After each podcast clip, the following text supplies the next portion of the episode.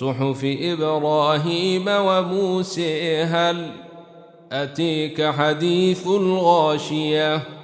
وجوه يومئذ خاشعة عاملة ناصبة تصلي نارا حامية تسقي من عين نانية ليس لهم طعام إلا من ضليع. لا يسمن ولا يغني من جوع.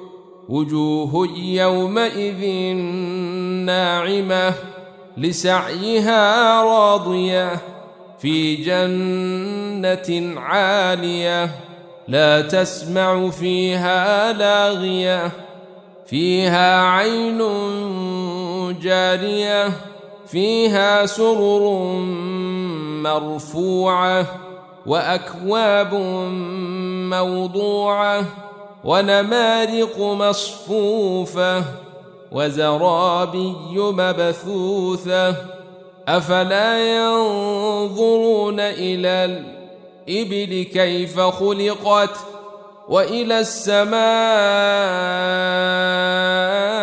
كيف رفعت ۖ وإلى الجبال كيف نصبت وإلى الأرض كيف سطحت فذكر إنما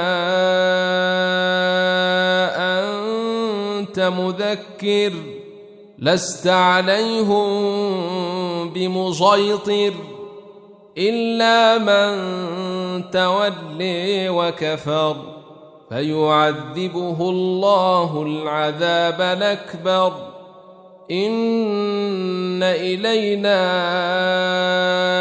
ايابهم ثم ان علينا حسابهم والفجر وليال عشر